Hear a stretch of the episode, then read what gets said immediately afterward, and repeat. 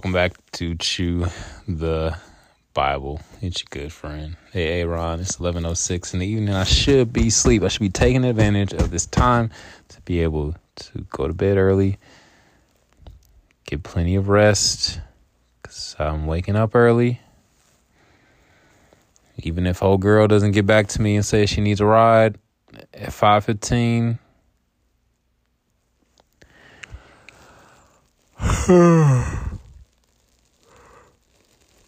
I will um still plan on being up early so I can be at prayer at six. So anyway. I just got an email from my baby mama and I'm all wound up and yeah. Here we are. Here we are. Here we are. Ah, woosah, woosah, woosah, woosah. Matthew chapter 12, Jesus challenged.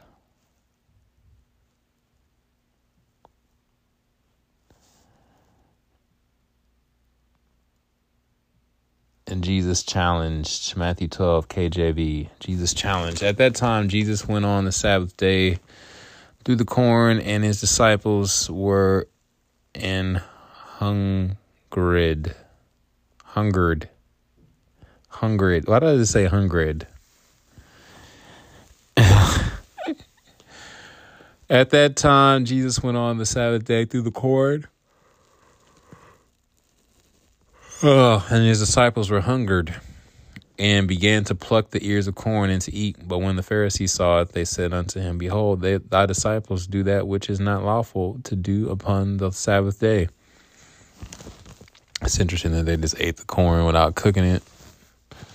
Just straight up started eating it. Verse 3 But he said unto them, Have ye not read what David did when he was and hungered, and they that were with him, how he entered into the house of God and did eat the showbread? Wow, we just talked about the showbread at church tonight. Which was not lawful for him to eat, neither for them which were with him, but only for the priest. Or have you? Yeah, we just read about that. This is wild how this is all lining up uh yeah, the laws were set. We just read in Exodus 12. Somebody like David wasn't supposed to be eating those show eating that stuff. Anyway, or we've read it in previous Old Testament passages about who was designated to eat the showbread and eat, and do certain things with it. Oh, God's tabernacle. Neither for them which were with him, but only for the priest. Verse 5 Or have ye not read in the law how that on the Sabbath days the priest in the temple profane the Sabbath and are blameless? But I say unto you that in this place is one greater than the temple. But if ye had known what this meaneth, I have mercy and not sacrifice, ye would not have condemned the guiltless. For the Son of Man is Lord even of the Sabbath day.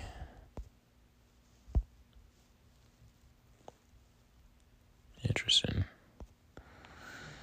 And when he was departed thence, he went into their synagogue, and behold, there was a man which had his hand withered. And they asked him, saying, Is it lawful to heal on the Sabbath days? That they might accuse him. And he said unto them, what man shall there be among you that shall have one sheep, and if it fall into a pit on the Sabbath, will he not lay hold on it and lift it out?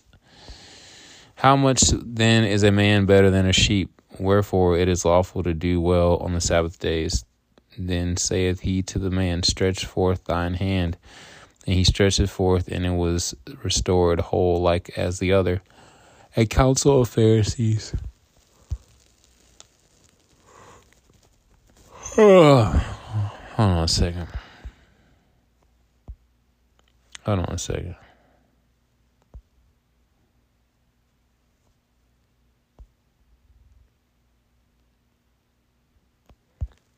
Interesting. His hand was withered. I've been meeting, I've met a couple people that have had their hands bandaged up. They got hurt. What did that one person have their hand bandaged up for? They told me, I forgot. Oh well.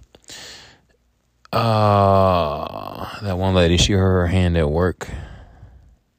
And there was somebody else I feel like had their hand bandaged up.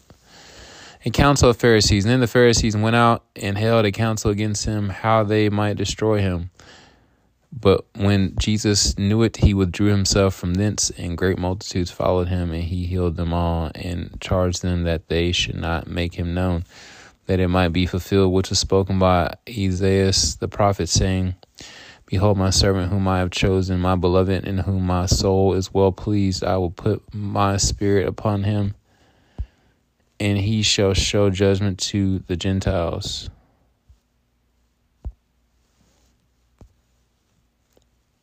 Verse 19 He shall not strive nor cry, neither shall any man hear his voice in the streets. A bruised reed shall not he not break, and smoking flax shall he not quench till he send forth judgment unto victory, and in his name shall the Gentiles trust.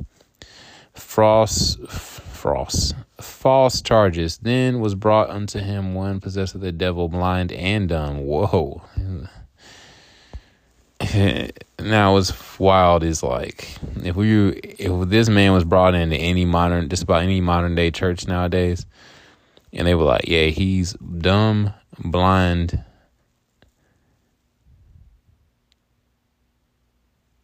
and he's possessed with a devil with a demon with a devil all right got the trifecta going on here can't talk he's blind and he's possessed by a demon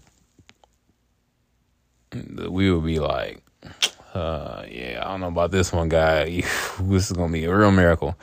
Then he was brought unto him one possessed then was brought unto him one possessed of the devil, blind and dumb, and he healed him insomuch that the blind and dumb both spake and saw. And all the people were amazed and said, Is not this the son of David? But when the Pharisees heard it, they said, This fellow doth not cast out devils, but by Beelzebub, the prince of the devils. And Jesus knew their thoughts and said unto them, Every kingdom divided against itself is brought to desolation, every city or house divided against itself shall not stand. And if Satan cast out Satan, he is divided against himself. How shall then his kingdom stand? If I, by Beelzebub, cast out devils, by whom do your children cast them out? Therefore, they shall be your judges. But if I cast out devils by the Spirit of God, then the kingdom of God is come unto you. Or else, how can one enter into a strong man's house and spoil his goods? I've heard that scripture quoted a few times. Except he first bind the strong man, and then he will spoil his house. He that is not with me is against me, and he that garnereth not with me gather, scattereth abroad.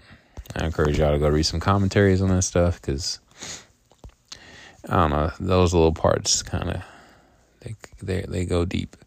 Blasphemy. Wherefore I say unto you, all manner of sin and blasphemy shall be forgiven unto men, but the blasphemy against the Holy Spirit shall not be forgiven unto men. And whosoever speaketh, this is what people call the unforgivable sin. And whosoever speaketh a word against the Son of Man, it shall be forgiven him. But I encourage y'all to read some commentary on that stuff because there's a whole lot out there. I'm not gonna go there. I'm too tired for all that.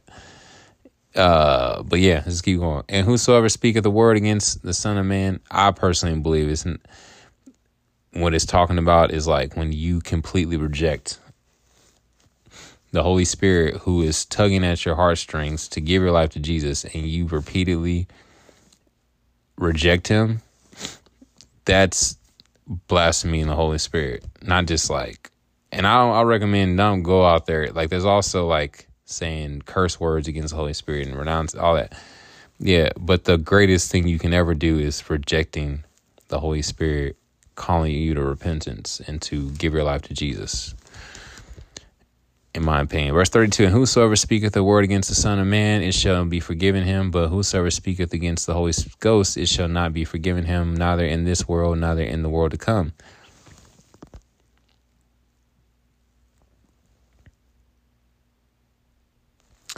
Either make the tree, either make the tree good in his fruit, Cause like that's the thing. Like, what about if somebody? There's people who I hear all the time. They say, you know, they'll say the phrase GD. I'm not gonna say the phrase. You know what I'm talking about. The initials for that phrase, though. And they'll say all kind of stuff, right? And but then say they give their life to Jesus, doesn't Jesus wash away and forgive all of our sins?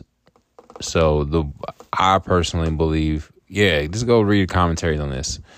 Like the greatest unforgivable sin, blaspheming the Holy Spirit, is to completely reject Him. Because if you repent of it and you say sorry, how is this one sin different than any other sin? So I don't know. I'm glad I'm not God because a lot of people, there's all kind of like views on this particular scripture, and people are confused by like, so you mean if I blaspheme the Holy Spirit, I'm going to hell? There's no hope for me to be able to, no salvation, no chance of repentance. Just, I'm just done. Anyway, all right. I just don't do it in the first place, so you ain't got to worry about that one. All right, verse 33 Either make the tree good and its fruit good, or else make the tree corrupt and its fruit corrupt, for the tree is known by its fruit. By his fruit, O generation of vipers, how can ye, being evil, speak good things? For out of the abundance of the heart the mouth speaketh. A good man out of the good treasure of the heart bringeth forth good things, and an evil man out of the evil treasure bringeth forth evil things. But I say unto you, that every idle word that men shall speak, they shall give an account thereof in the day of judgment. I was just thinking about that the other day. I was like, man, every idle word, everything I've said on this podcast, everything I've said to my brother on WhatsApp, everything that I've ever said in my life, I'll have to give an account for it. Now, where does the blood of Jesus come into all that? Well, all the bad things that I said that I shouldn't have said, will those get washed away and I only have to give an like what would I actually have to give an account for? How how much when it talks about how our sins are separated as far as our east is from the west?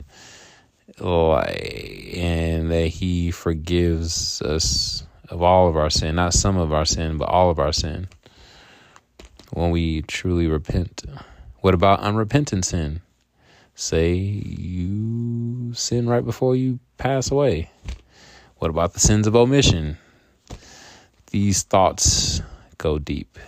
But I try not to think too much about all this because then it's just like overwhelming. At the end of the day, I just say, all right, Lord, thank you for your grace and mercy. Help me to just constantly, daily, moment by moment, minute by minute, walk in your grace and mercy and not take advantage of your grace and mercy and be sensitive to your Holy Spirit, to the voice of your Holy Spirit.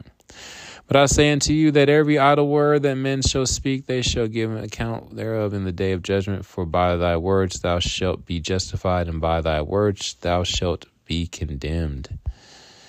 I love what Tony Evans said. Basically, a lot of the, well, I don't really love it too much, but I love the way he explains it. I don't love the actual how it plays out in our lives. Like sin, I wish I could find that sermon when he talked about like how basically the consequences of sin are actually built into the sin themselves now. So like instantly, like yeah, you may feel like you're getting away with something, but you never get away with any sin. Um, a simple example is like STDs. Like you sleep around with a good number of people, eventually you're gonna get an STD. You might even get AIDS or HIV and die. Um, what's another example that's more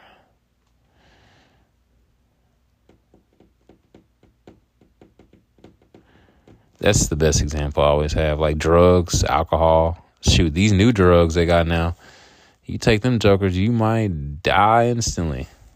Like fentanyl, people are dying like that. These other drugs, you could be on them for long. You could stop them, start them, stop them, start them, cocaine, heroin, all that stuff. And now, the fentanyl is taking people out. And the other stuff, trank, whatever is that, animal stuff, taking people out. There's no second, third, fourth chances with some of these new drugs. Uh, what else? What's one other example of like how consequences of sin is like built in the sin? The consequences built in the sin in the sin.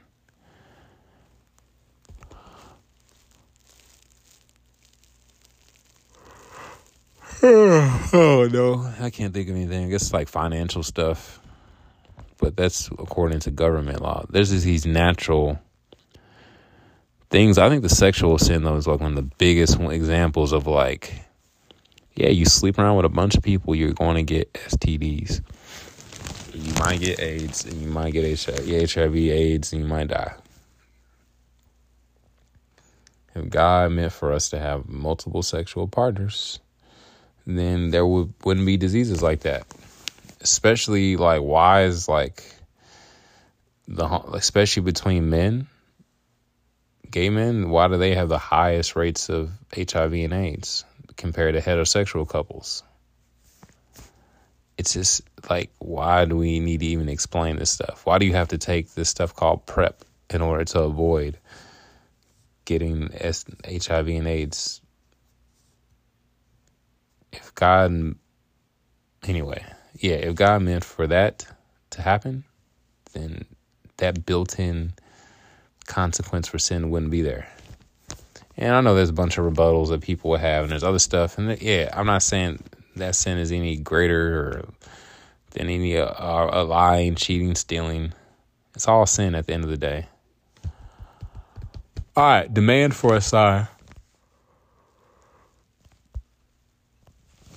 Verse 38 Then certain then certain of the scribes and of the Pharisees answered, saying, Master, we would see a sign from thee.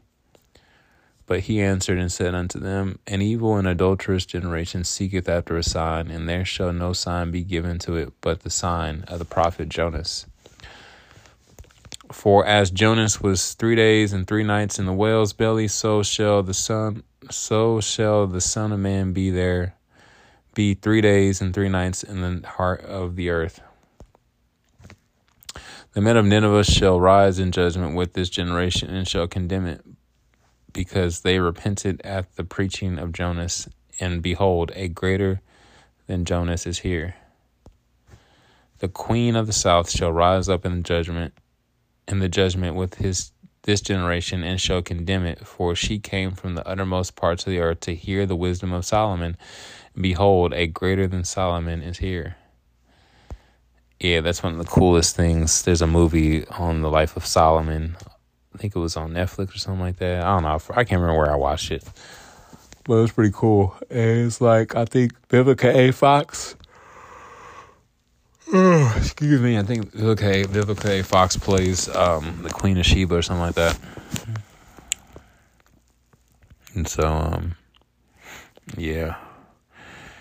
Verse 43 When the unclean spirit is gone out of a man, he walketh through dry places, seeking rest, and findeth none.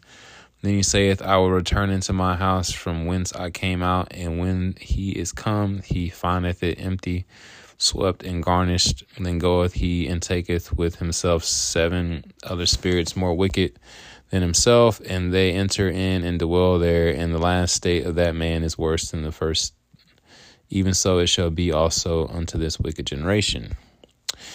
While he yet talked to the people, behold, his mother and brethren, his mother and his brethren stood without, desiring to speak with him. When one said unto him, Behold, thy mother and thy brethren stand without, desiring to speak with thee. But he answered and said unto him that told him, Who is my mother? Who and who are my brethren? Mm. And he stretched forth his hand toward his disciples and said, Behold, my mother and my brethren. For whosoever shall do the will of my Father which is in heaven, the same is my brother and sister and mother. Heavenly Father, thank you for this word. Thank you for all that you've done, all that you're going to do. Surround us with your angels. Help us to walk in your power, your glory, your peace.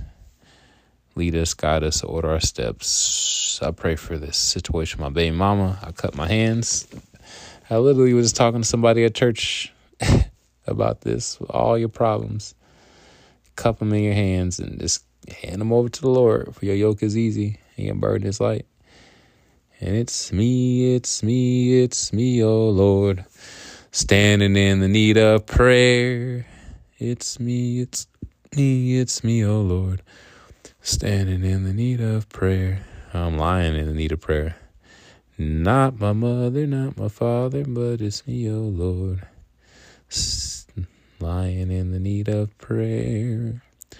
Not my sister, even though I don't have one. Not my brother, but it's me, oh Lord, sitting in the need of prayer. All right, in Jesus' mighty precious name, we pray. Amen. Holla.